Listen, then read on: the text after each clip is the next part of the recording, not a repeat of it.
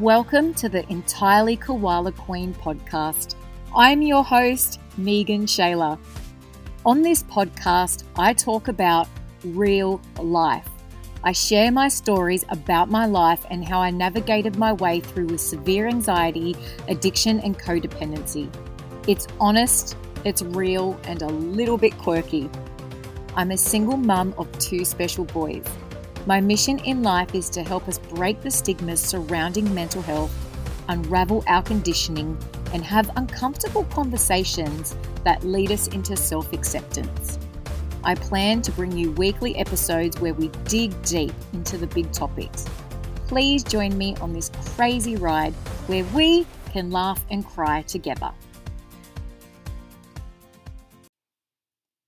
Hello, my beautiful people. Thank you so much for returning to this podcast. It's only been one week. One week. But I feel like it's crazy to say this, but I feel that I've grown so much in just the last week because you know, I'm pushing through so many crazy emotions about doing this podcast. One minute I go from, yeah, girl, this is the most fantastic thing you're ever going to do. Yeah, you're going to do so well.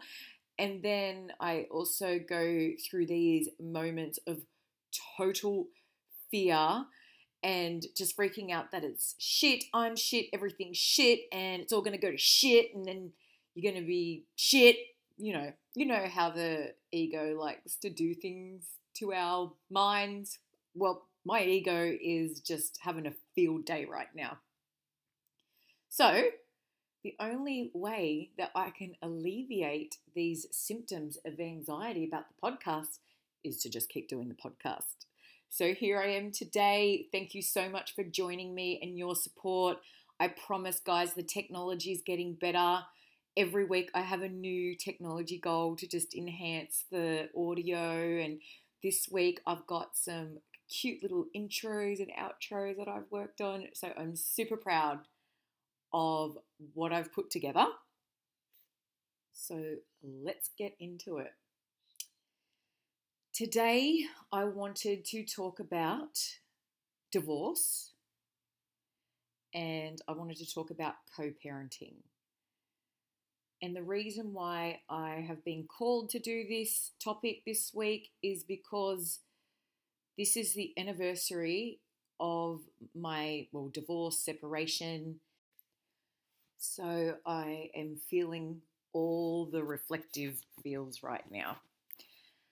So this story, it has a beginning, it has a middle, and it has an end a lot of the time when we hear the word divorce, like really listen to that word divorce. It's such a it's such a charged word, isn't it? And for me, if I really sit there and I think about the feelings that I feel when I hear that word, it actually brings me feelings of doom and dread.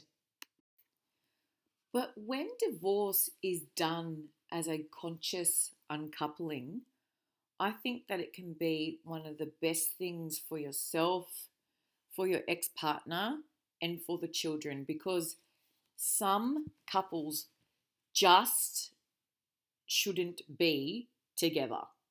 And staying together for the children just for the sake of staying, you know, married can sometimes be a more harmful decision. So it's been two years since my marriage ended. Um, so, what I'm going to do, just to highlight the beginning, the middle, and the end, I want to go back to the 22nd of October 2018. It had been a really, really tough weekend, and it, the weekend was just escalating with resentment between the both of us. I remember watching my ex husband in the backyard. He was doing some artworks and he was just fuming all weekend. And it really showed how his state of mind was in the artworks because they were all just so angry. Um, I remember thinking that at the time. Um, but the air was just so thick and toxic. And, you know, it wasn't healthy for me. It wasn't healthy for him. We were not bringing the best out of each other. I used to wonder how I was going to get through the weekend. And then sometimes my brain would try to think of what the next 10 years were like. And I was like, holy hell, how can we live the next 10 years like this? This is not going to work. We were two strangers living under the one roof. We were not being present with our children, and we were honestly just surviving the day. I felt so bad that I, I just didn't have a happy place. And I felt all this stress in my body. Now, admittedly, I do have um, I have five slipped discs in. I have two in my lower back and three in my neck. But back then, I was um, suffering from chronic, chronic bone back pain. My neck was constantly stiff where I couldn't move it for days. I don't have that issue anymore. And I think what the issue was because I was always so tensed up that I I was triggering extra pain in my in my body because of this. Now I remember that Monday morning that we woke up to go to marriage counseling. You know, after a really tense weekend, we used to go to our marriage counselor, Jesse, every fortnight. So it was our marriage counseling session. And I remember thinking to myself, oh, he's been such an asshole all weekend. I bet we'll go to the counselor and then he'll want to patch things up like he normally does. And no, I'm not doing that this time. I'm going to stand my ground and tell him that this is shit. But never once did I think that we were actually going to end the marriage, um, which kind of crazy when you think about it because the marriage definitely wasn't functioning. So, after a tense morning, we drove to the marriage counselor. We barely said a word, you know, thick, silent, tense. I remember we got to Jesse's office and we sat down, and I remember my ex husband started talking, um, and I was just listening to him. And then all of a sudden he started saying that over the weekend he realized that he just couldn't keep trying in this marriage and that the marriage was over. I remember feeling this at the time. It was like this weird out of body experience. It's like at the time I felt like it was some kind of a joke but somehow I knew that it wasn't a joke and that it was very, very real. And I knew, like, deep down, there was a part of me that was dead, like, a, that a part of him that was dead serious. But at the same time, I couldn't grasp the reality. It was so weird. I remember also feeling absolutely terrified for my future. I, at the same time, remember feeling relieved, relieved that there was going to be an end to this chapter.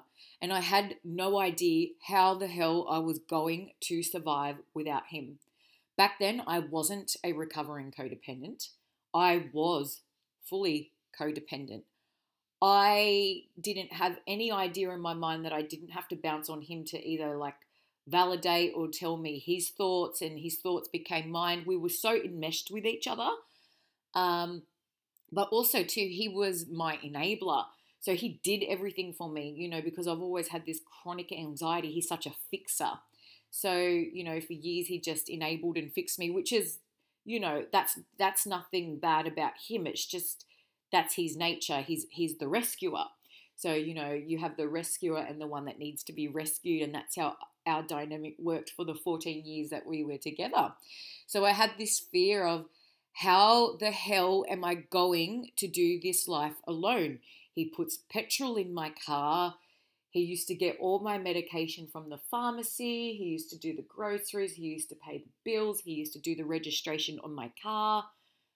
He did everything for me. He was kind of like my personal assistant by that stage.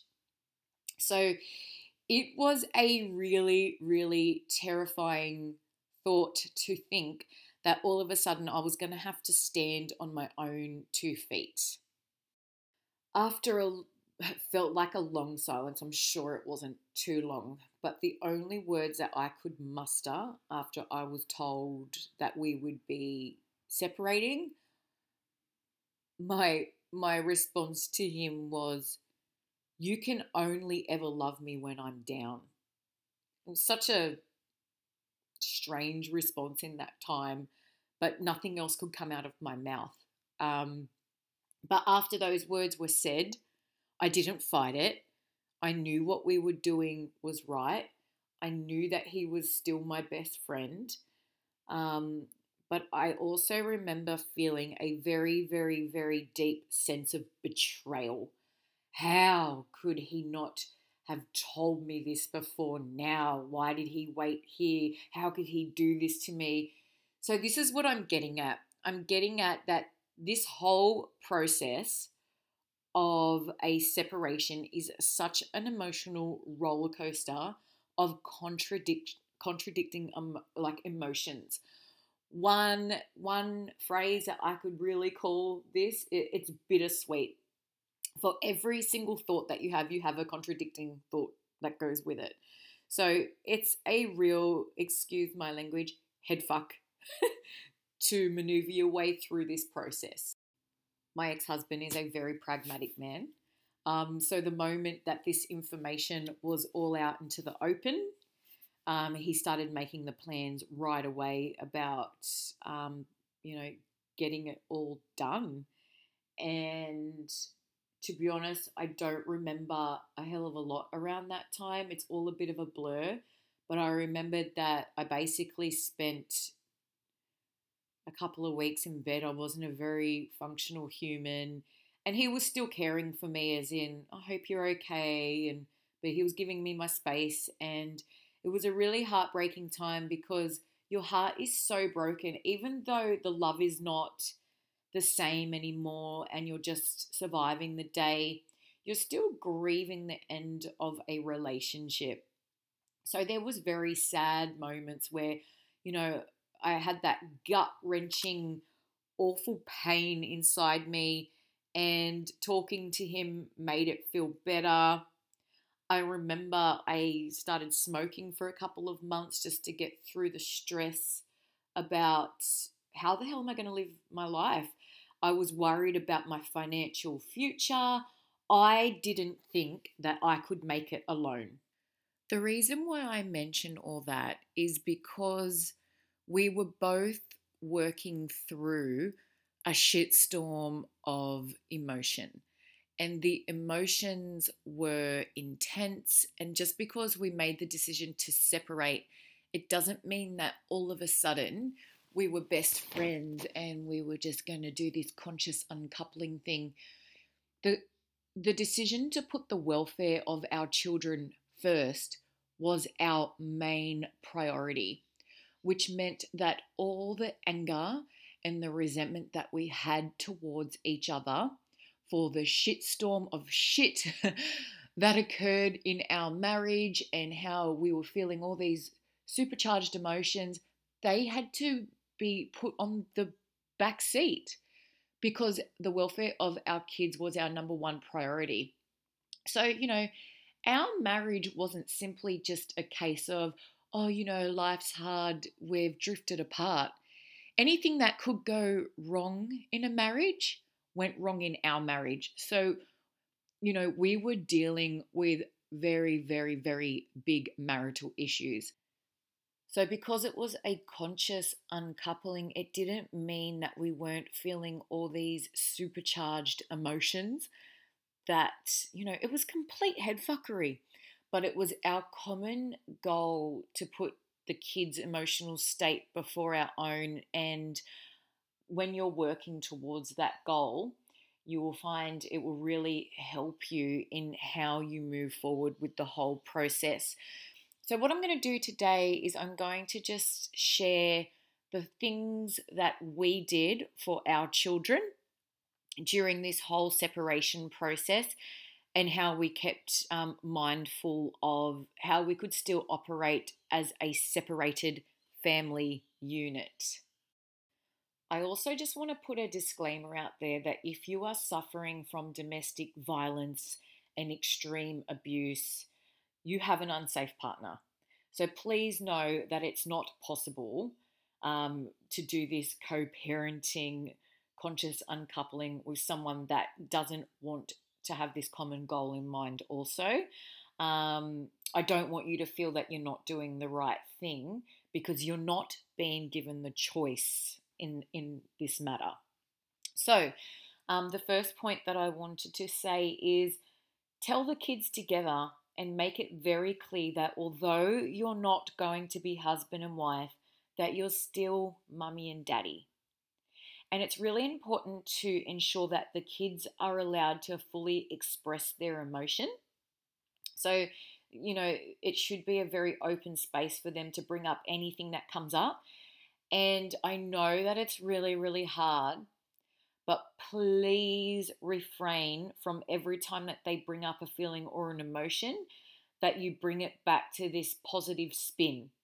Because when they're in their feelings and their emotions and you keep coming back with that toxic positivity, it can feel like they're not being validated and that their really, really rational feelings and emotions are being dismissed. So they need to feel like they're being understood in this process. I think it's also really important to make sure of what their understanding is of the scenario. Um, you know, get them to paraphrase back to you what their understanding is. When we were talking about it to the kids, I noticed that Riley had a full understanding of it, but Rory was kind of just like, glazed over and kind of not engaging, which is not terribly abnormal for him if the subject doesn't revolve around him because of his autism. He just gets really bored and zones out quite easily. So I remember saying to Rory, Rory, um, do you know what's happening? And he didn't know what's happening. So I thought, What's a way that I can tell him so he would understand? And he used to call our wedding rings um, our marry. So um, I said, See mummy's hands? And I didn't have my marry on. And I said, We're not wearing our marries, Rory, because our marry is finished.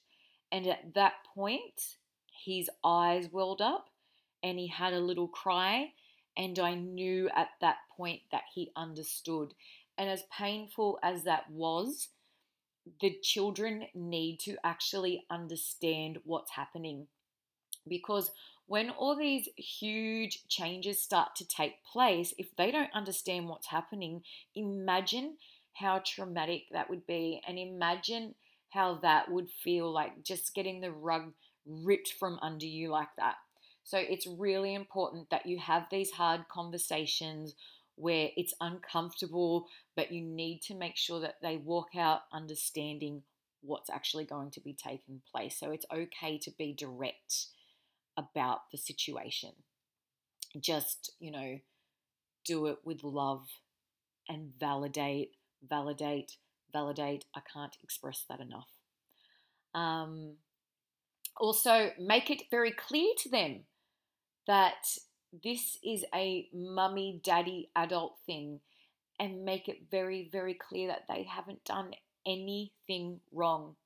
Explicitly say to them, explicitly, not explicitly, say to them, this is not your fault. They need to be really clear that it's not their fault because children of a young age will automatically think that mummy and daddy don't love each other anymore and it's all my fault. Because kids are so egocentric they just think that they're responsible for everything. They are the center of their own world so they will blame themselves. Let them ask any questions if they have them and let them know that it's okay that if they don't have any questions right now but if they have questions later on, whether it be 4 a.m. in the morning or whatever, let them know that you're a safe place and that they're allowed to ask questions because keeping children in secrecy is not a productive thing in this scenario. Um, they need to know that mummy and daddy are emotionally available to them. Um, and imagine, you know, when you don't know the details of something, how bad can your mind make up scenarios? And you don't want them to be doing that. Let your children know that if they need extra support that isn't mummy and daddy, that they can see like a special feelings doctor or a talking doctor if they need to talk about it a bit more with someone. Um, you know, I don't know a lot of kids that take up that offer, but it's always nice to know that it's there. Uh, my oldest son, Riley, suffered quite a bit of trauma in the divorce. So for one year, he was very traumatized.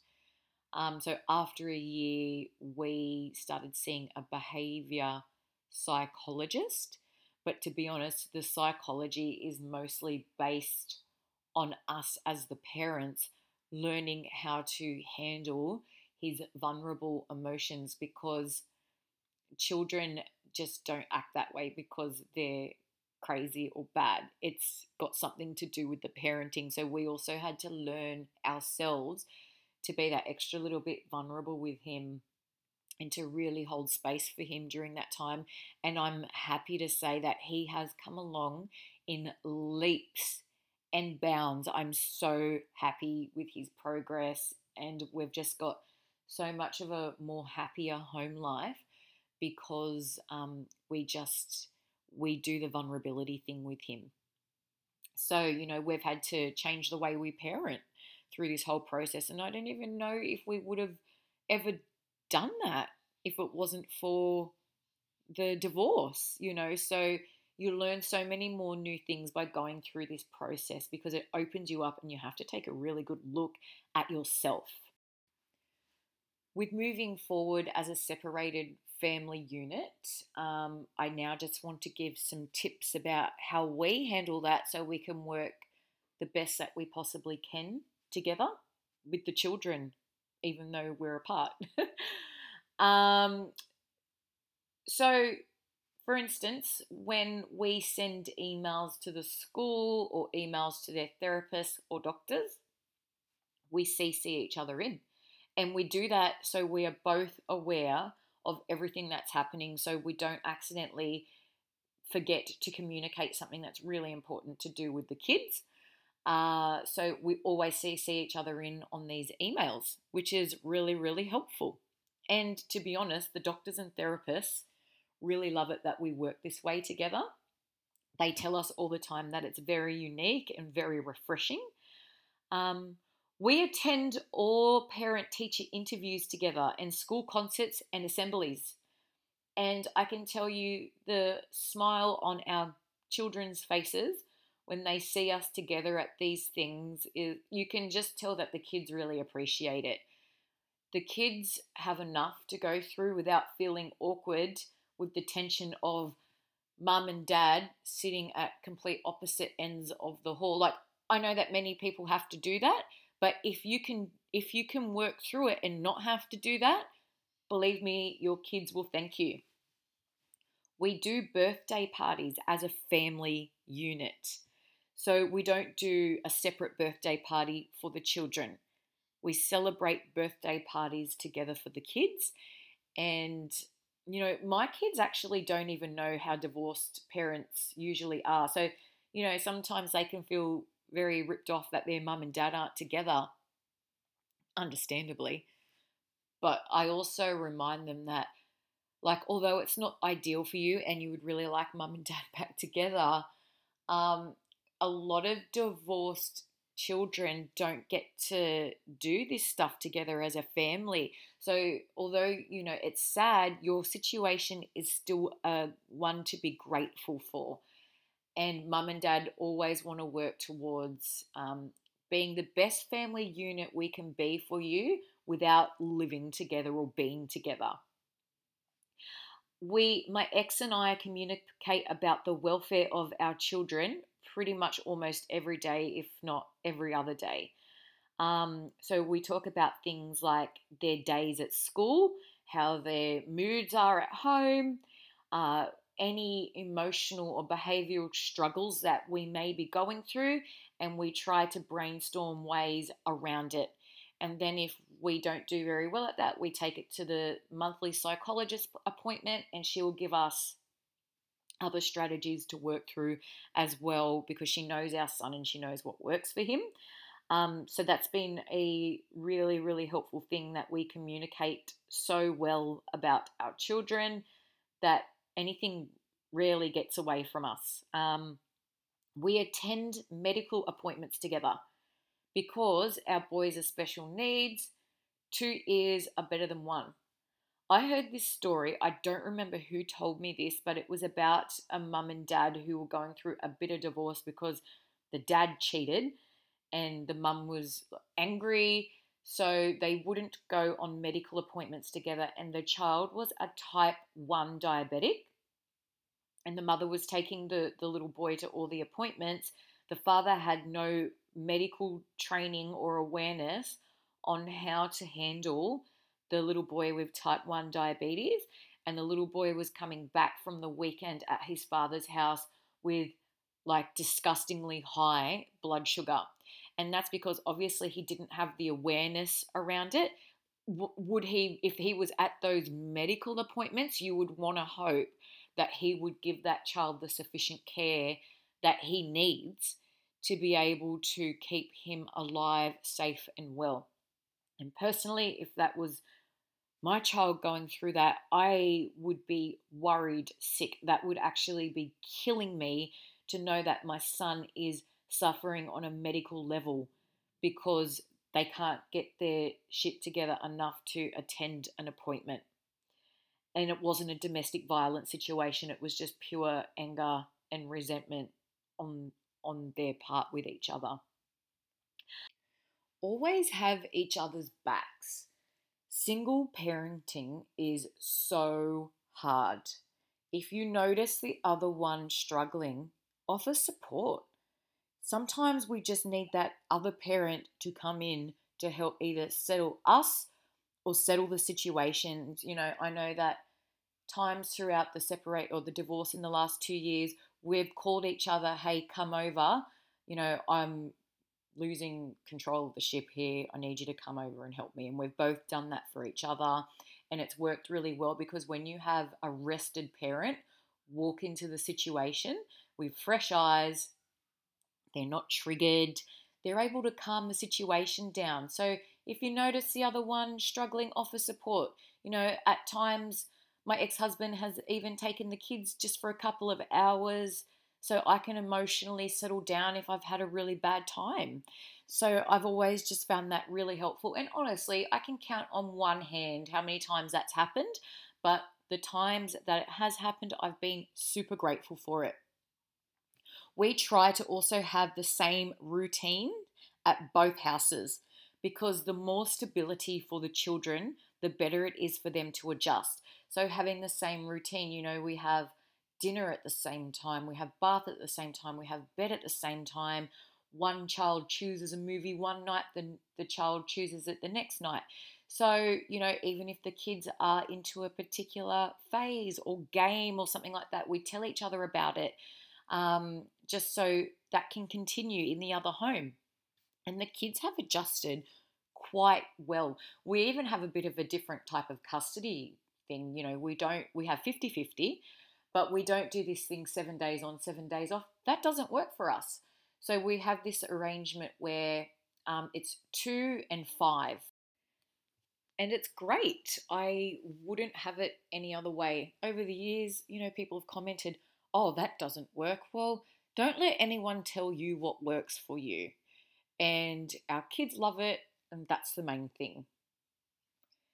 And the final tip that I want to give you today is if you can, try to negotiate the same rules at each house. It works so well for us, and it doesn't mean that one gets to choose all the rules. You negotiate, it's a discussion quite often, you know, we don't see eye to eye on the same things completely, but we say our pieces and then in the end we will come together to negotiate what works and what the compromises are.